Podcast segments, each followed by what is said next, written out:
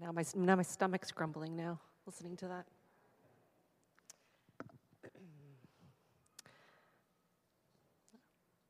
Certain people came down from Judea to Antioch and were teaching to the believers Unless you are circumcised, according to the custom taught by Moses, you cannot be saved.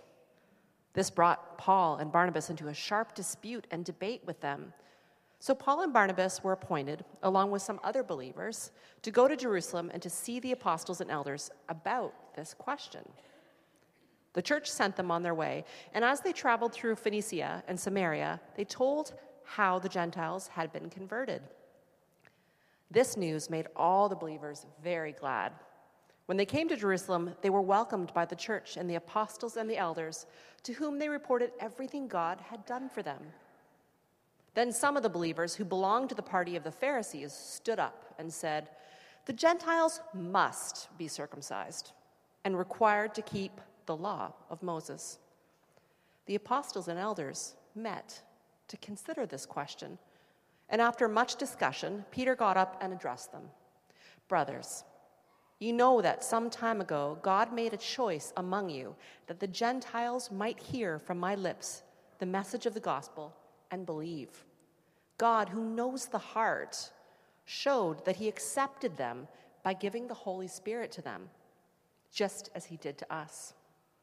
He did not discriminate between us and them, for he purified their hearts by faith.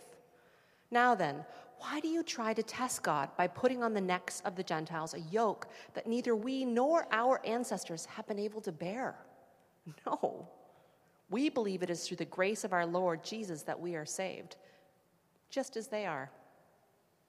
The whole assembly, they became silent as they listened to Barnabas and Paul telling about the signs and wonders God had done among the Gentiles through them.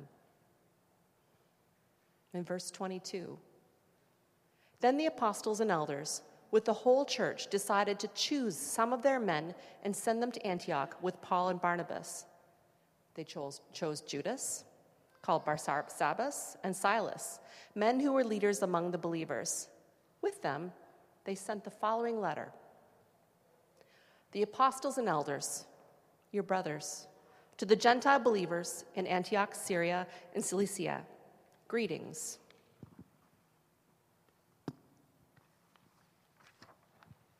We have heard that some went out from us without our authorization and disturbed you, troubled your minds by what they said. So we all agreed to choose some men and send them to you with our dear brothers Barnabas and Paul, men who have risked their lives for the name of our Lord Jesus Christ.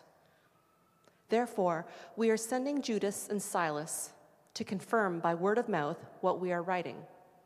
It seemed good to the Holy Spirit and to us not to burden you with anything beyond the following requirements. You are to abstain from food sacrificed to idols, from blood, from the meat of strangled animals, and from sexual immorality. You will do well to avoid these things. Farewell. So the men were sent off and went to Antioch, where they gathered the church together and delivered the letter. The people read it, and they were glad for its encouraging message. Judas and Silas, who themselves were prophets, said much to encourage and strengthen the believers. And after spending some time there, they were sent off by the believers with the blessing of peace to return to those who had sent them. But Paul and Barnabas remained in Antioch, where they and many others taught and preached the word of the Lord.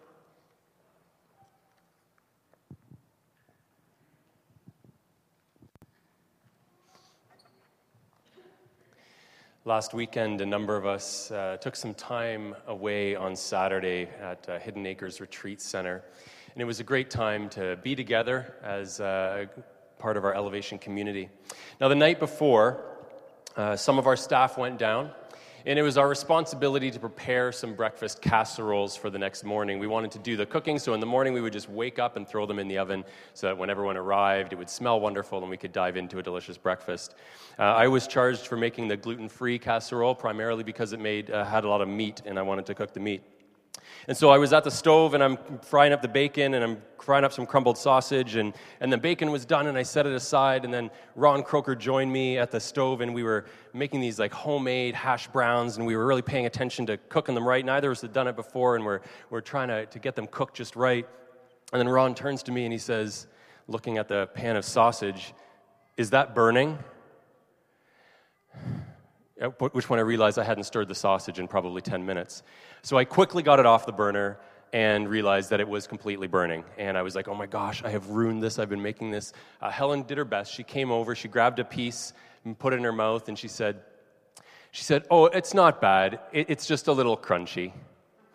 That was really nice of Helen. Um, I wouldn't necessarily call it a lie, but I wouldn't call it the truth either. And so I tried it myself and realized it was awful. Um, but what was I going to do? So what I did was spend the next 40 minutes picking little burnt bits of sausage off of the crumbled sausage and putting them in a bowl, like separating the, the wheat from the chaff, the sheep from the goats, whatever analogy you want, until I had a bowl of good sausage with no burnt pieces in it at all, which we put into the casserole and which everyone enjoyed the next morning. I share that story with you for three reasons. One, because someone else would have told it eventually and spun it in their own way. Uh, the second reason is I wanted you to know just how much I love our church. That I would be willing to spend 40 minutes picking burnt pieces of sausage so that you can enjoy a casserole. But I also wanted to say that there's something even more essential than paying attention in the kitchen, and that's paying attention to God as a community of faith. Eugene Peterson gives a definition of church as a community of men and women who are convinced that cultivating an attentive, listening and speaking relation to the God who listens and speaks to them is at the very heart of being human. This is what matters more than anything. Over the past two weeks, we've spent some time considering the importance of listening to one another. We considered the challenge that James provides for us being slow to speak, quick to listen, and slow to become angry. And then last week we talked about the importance of listening to God. Christian shared with us the story of the young boy Samuel, trying to understand how can we position ourselves to hear from God? What does that look like? And this morning we're going to bring these two side by side and explore how we can listen to God together as a community of faith. And we're going to do that by walking through this passage from Acts chapter 15. It begins this way Certain people came down from Judea to Antioch and were teaching the believers, unless you are circumcised according to the custom taught by Moses, you cannot be saved. Certain people. Every church has them, always has. But of course, it's always someone else. It's never you. I'm never that certain person, right? It's always someone else. Well, these particular certain people had a problem with circumcision. There are basically two types of people in the room this morning.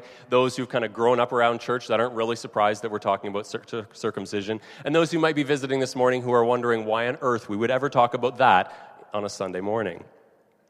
Well, it basically goes like this uh, if we flip back all the way to the early days of the story of God's interaction with his people, God called a man named Abram to follow him by faith into a new promised land. He gave Abraham this promise that he would make him into the father of many nations. And we read in Genesis 17, verses 1 and 2 when Abram was 99 years old, the Lord appeared to him and said, I am God Almighty. Walk before me and be blameless. I will confirm my covenant between me and you and will greatly increase your numbers. Well, for the next few verses, he goes on and talks about all of these blessings that he's going to give. And then in verse 9 and 10, we pick it up. Then God said to Abraham, As for you, you must keep my covenant, you and your descendants after you for generations to come. And this is my covenant with you and your descendants after you, the covenant you are to keep. Every male among you shall be circumcised. Well, that was a shock. Where did that one come from? Verse 14 Any uncircumcised male who has not been circumcised in the flesh will be cut off, no pun intended, from his people. He has broken my covenant. All right. So, this is the story of the history of God's people. And the teaching of these certain people means nothing at all to us. We couldn't care less about this, but it meant everything to them. This was a core piece of their identity as the people of God. And we'll come back to that in a minute.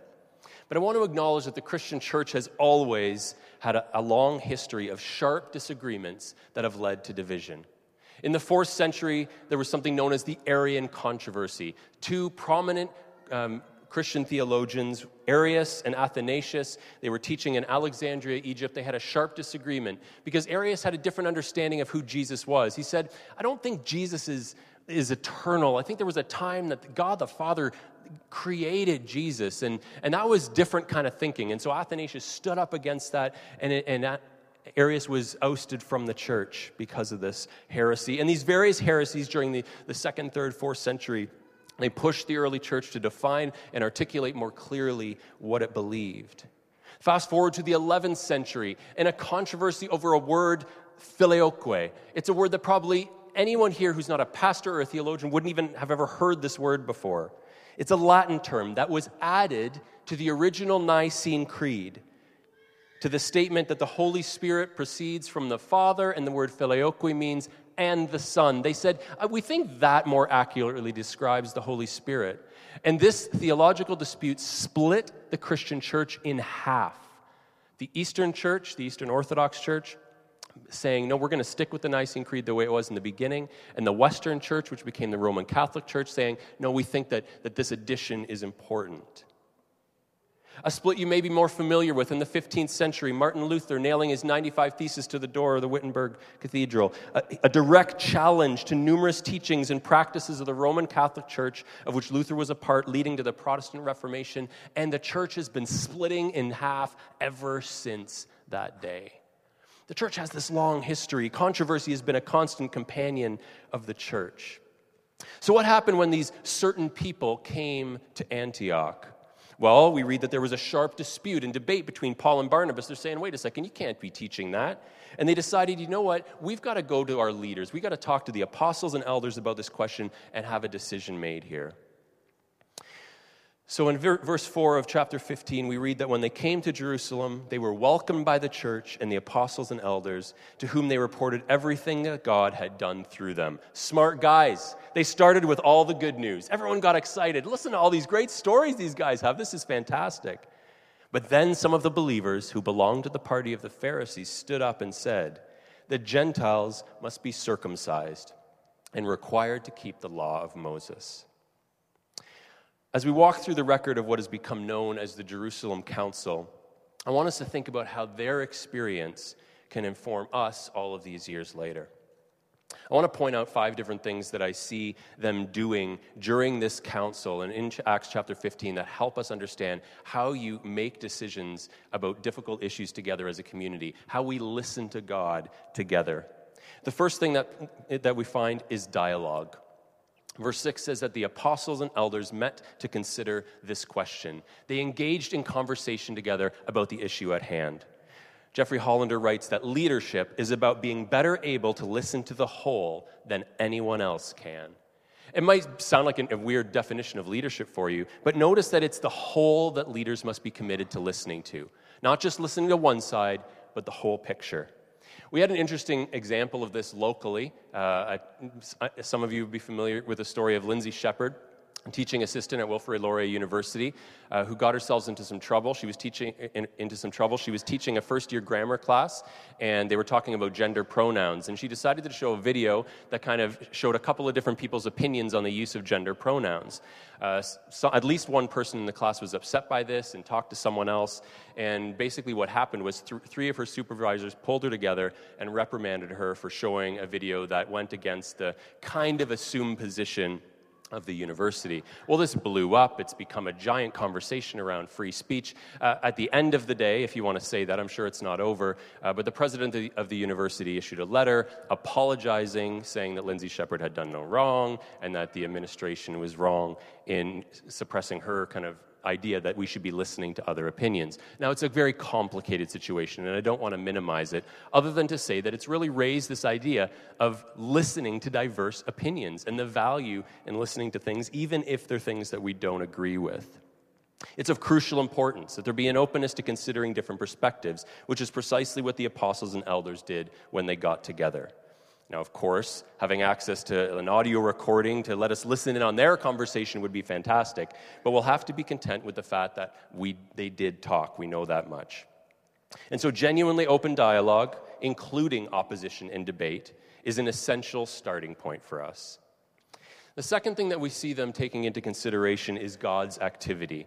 I want to read Acts chapter 15, verse 7 again for you.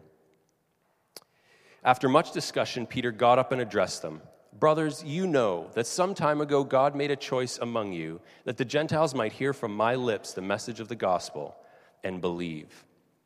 Now, the backstory of this is actually kind of interesting. In Acts chapter 10, uh, Peter's up on the roof of a house and he falls into a trance, the Bible says, and he has this wild vision. He has this vision of a giant sheet descending from heaven, and on this sheet are a bunch of animals, but they're unclean animals because Jews didn't interact with and certainly didn't eat animals that were considered unclean. And so he sees this giant sheet coming down from heaven, and he hears the voice of God saying to him, Get up, Peter kill, and eat. Peter's like, What on earth is going on? And so we read his response in Act chapter 10. Surely not, Lord, Peter replied. I have never eaten anything impure or unclean. The voice spoke to him a second time Do not call anything impure that God has made clean. Now, you have to at least try to imagine how shocked and offended Peter was by this. And yet, there it is starting to see how God might have been working in their midst. Now, this is important because it reveals the church's willingness to go beyond their personal opinions and feelings. Peter wanted nothing to do with these unclean animals. And they begin to open themselves up to consideration of what God was doing. And so, back to the Jerusalem counselor, council, Peter stands up and he says that God, who knows the heart, showed that he accepted them, the Gentiles, by giving the Holy Spirit to them, just as he did to us. You see, Peter's response to that bizarre dream of his was to obey, despite his objections. So he went to the home of a Gentile named Cornelius. Now, this is not something that Jews would do. They would not go and, and eat in the home of an uncircumcised family. And so Peter is rebuked by the church leaders at the time. But he says to them in Acts 11, As I began to speak to them in this house, the Holy Spirit came on them, as he had come on us at the beginning. And he knew this because they began to speak in other tongues or other languages. He said, So if God gave them the same gift he gave us, who was I to think that I could oppose God? And so it's important to listen to people share their stories of experience with God. In Antioch, God was doing something, and it didn't appear that circumcision was a factor. The third thing that we find in this example from Jerusalem Council is an appeal to higher principles. At the conclusion of his little speech, Peter says, We believe it is through the grace of our Lord Jesus Christ that we are saved just as they are. So Peter wraps up his argument with an appeal to something that they all agreed on. This was significant. This is the thing that mattered the most. John would write at the introduction to his gospel For the law was given through Moses, grace and truth came through Jesus Christ. And Paul would write in his letter to the Galatians, which is all about this circumcision controversy, He's, he would write, Know that a man is not justified by observing the law, but by faith in Jesus Christ. If righteousness could be gained through the law, Christ died for nothing. But of course, he didn't believe that Christ died for nothing he, along with everyone, believed that the life, death, and resurrection of Jesus was the most significant thing that had happened in world history, that everything had been changed as a result of that. And the only chance that any of us have of being saved is because of what he's done. It's not what we do, it's not about following the laws and doing all the ceremonial things anymore. It's because of what God had done in Christ.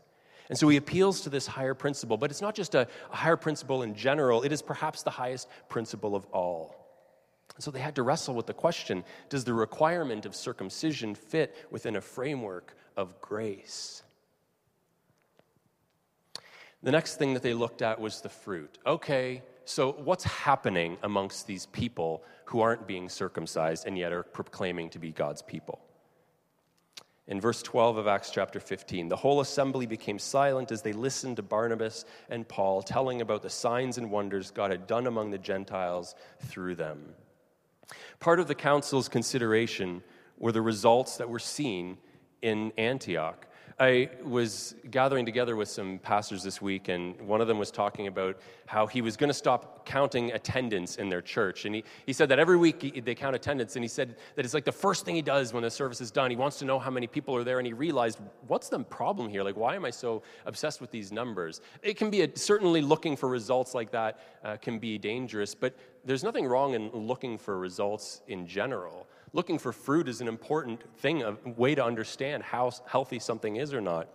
Jesus told this parable in Luke 13, verses 6 to 9. He says, A man had a fig tree planted in his vineyard, and he went to look for fruit on it, but did not find any. So he said to the man who took care of the vineyard, For three years now I've been coming to look for fruit on this fig tree and haven't found any. Cut it down. Why should it use up the soil? Sir, the man said, Leave it alone for one more year, and I'll dig around it and fertilize it. If it bears fruit next year, fine. If not, then cut it down. If something doesn't bear fruit, well, then it's time for it to go, at least after an expression of patience. But if it bears fruit, then we find it more difficult to argue with Jesus, who said, No good tree bears bad fruit, nor does a bad tree bear good fruit. Now, Jesus had a penchant for hyperbole, so it's important that we admit this isn't a foolproof argument. Just because we see good fruit doesn't mean that necessarily whatever's happening, taking place, is, is good and approved, but it's a, it's a clue. And alongside the rest of the things that we observe, it ought to be factored in. And then finally, Scripture. James, the leader of the church in Jerusalem, presents one final argument before pronouncing the church's judgment an appeal to Scripture. The words of the prophets are in agreement with this, as it is written. And he goes on to quote verses from what we understand as the Old Testament, what they would have understood as Scripture. And he quotes this and says, It seems like God has always been intending to graft the Gentiles into his people. And so here we find yet another key component of discerning God's voice as a community. How has God already spoken about this? What has already been said? In another of his New Testament letters, Paul would write that all scripture is God breathed and is useful for teaching, rebuking, correcting, and training in righteousness. Of course, he was referring to his scripture, which would have been the law and the prophets. And we understand this principle to be applied to the New Testament as well. You see, they look back at all that God had been saying down through the years and recognize a thread of this Gentile story weaved throughout their sacred texts. Clark Pinnock writes, a theology that does not inquire after God's will for the present may be orthodox, but is not really listening to God. Something for us to keep in mind. Learning how to apply Scripture to contentious issues, that is no easy task, but it's a discipline we need to grow in if we want to discern God's voice in our own day. And so, only after considering all of these and perhaps other factors did the council reach a decision. James continues It is my judgment, therefore, that we should not make it difficult for the Gentiles who are turning to God. I want to pause for a moment so we can let the significance of this sink in. God made it very clear to Abram this is the thing that you must do to be part of my people. And after listening to God as a community, James stood up and said, That's no longer the case. And this is what he said specifically from Acts chapter 15, 28 and 29. It seemed good to the Holy Spirit and to us not to burden you with anything beyond the following requirements. You're to abstain from food sacrificed to idols, from blood, from the meat of strangled animals, and from sexual immorality. You will do well to avoid these things. That line, it seemed good to the Holy Spirit and to us, is the goal that we're striving for when we make decisions together as a community of faith. Now, don't misunderstand. There is basically no doubt that there were detractors in Jerusalem, just as there are bound to be detractors when any difficult decision has been made by the church. In fact, this may not have been the last of Paul's run ins with the circumcision party. We're not sure exactly when Galatians was written, it possibly still after the Jerusalem Council where Paul writes famously in Galatians 5:12, "As for those agitators, this circumcision party, I wish they would go the whole way and emasculate themselves." Just do off with the whole. Let's get back to the real nugget in this whole passage of scripture. Verse 28. It seemed good to the Holy Spirit and to us. There's lots to love in that short little line. And two of the things that stand out to me are first, the community's confidence that they had heard from the Holy Spirit man, you do not invoke God's name if you're not sure about it. At least these people didn't. But they were confident that they had heard from the Holy Spirit. But the second thing I love about their response is the community's humility, expressed in their soft language. It seemed good to the Holy Spirit and to us. acknowledging their role in this decision making. They could have said, The Holy Spirit revealed to us that this is what we're supposed to do, but they didn't. They said it seemed good to us and the Holy Spirit. So the decision was made that new converts to Christianity would not have to be circumcised, which you might imagine was no small factor in the early church's growth. Think about it. I want to read a passage from Henry Nouwen's book, In the Name of Jesus, as we head towards the finish line here. Christian leaders cannot simply be persons who have well informed opinions about the burning issues of our time. Their leadership must be rooted in the permanent, intimate relationship with the incarnate Word, Jesus. And they need to find there the source for their words, advice, and guidance. Dealing with burning issues without being rooted in a deep personal relationship with God easily leads to divisiveness because before we know it, our sense of self is caught up in our opinion about a given subject. But when we are securely rooted in personal intimacy with the source of life, it will be possible to remain flexible without being relativistic, convinced without being rigid, willing to confront without being offensive gentle and forgiving without being soft, and true witnesses without being manipulative. Now, that's something worth struggling for, don't you think? At that same meeting last week, I was talking with a pastor, and he was telling me about the difficulty their church has gone through over the last couple of years, struggling with the role of women in leadership.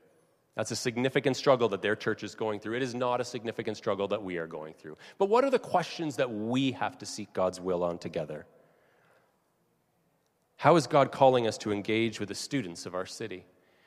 Small group of us got together last Wednesday night and we started this process of discerning how God might be calling us to engage the student population of our city.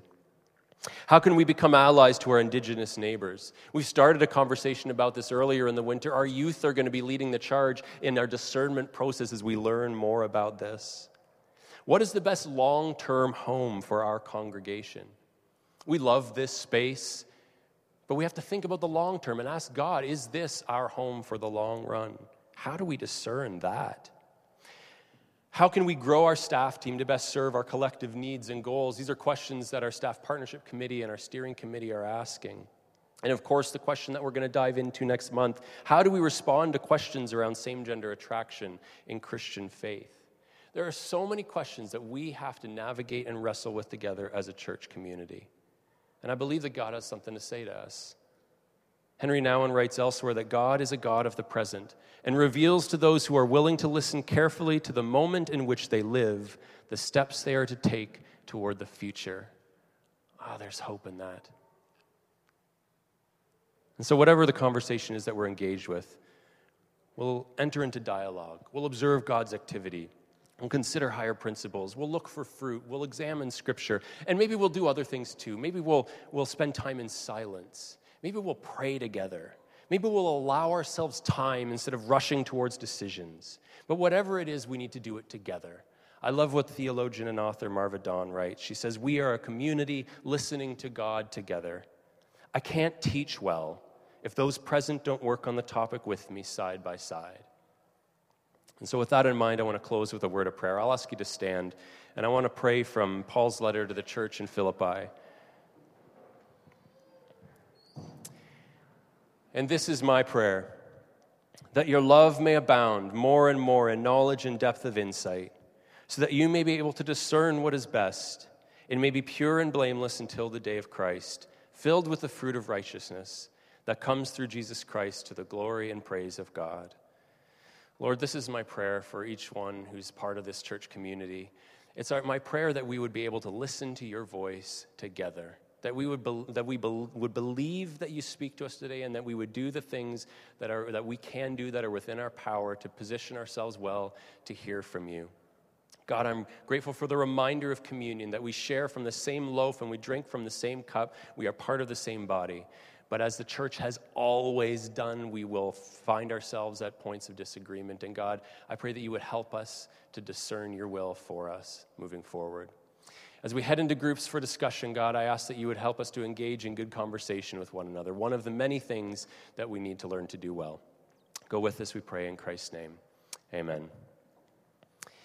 As always, an invitation to talk amongst one another around tables in the gym. Please make your way over there. We're leaving here a little later than usual, so I'll ask that even if you're not going to participate in discussion groups, that you make your way out of the sanctuary quickly so we can tidy up and make room for our friends at St. John's. Thank you.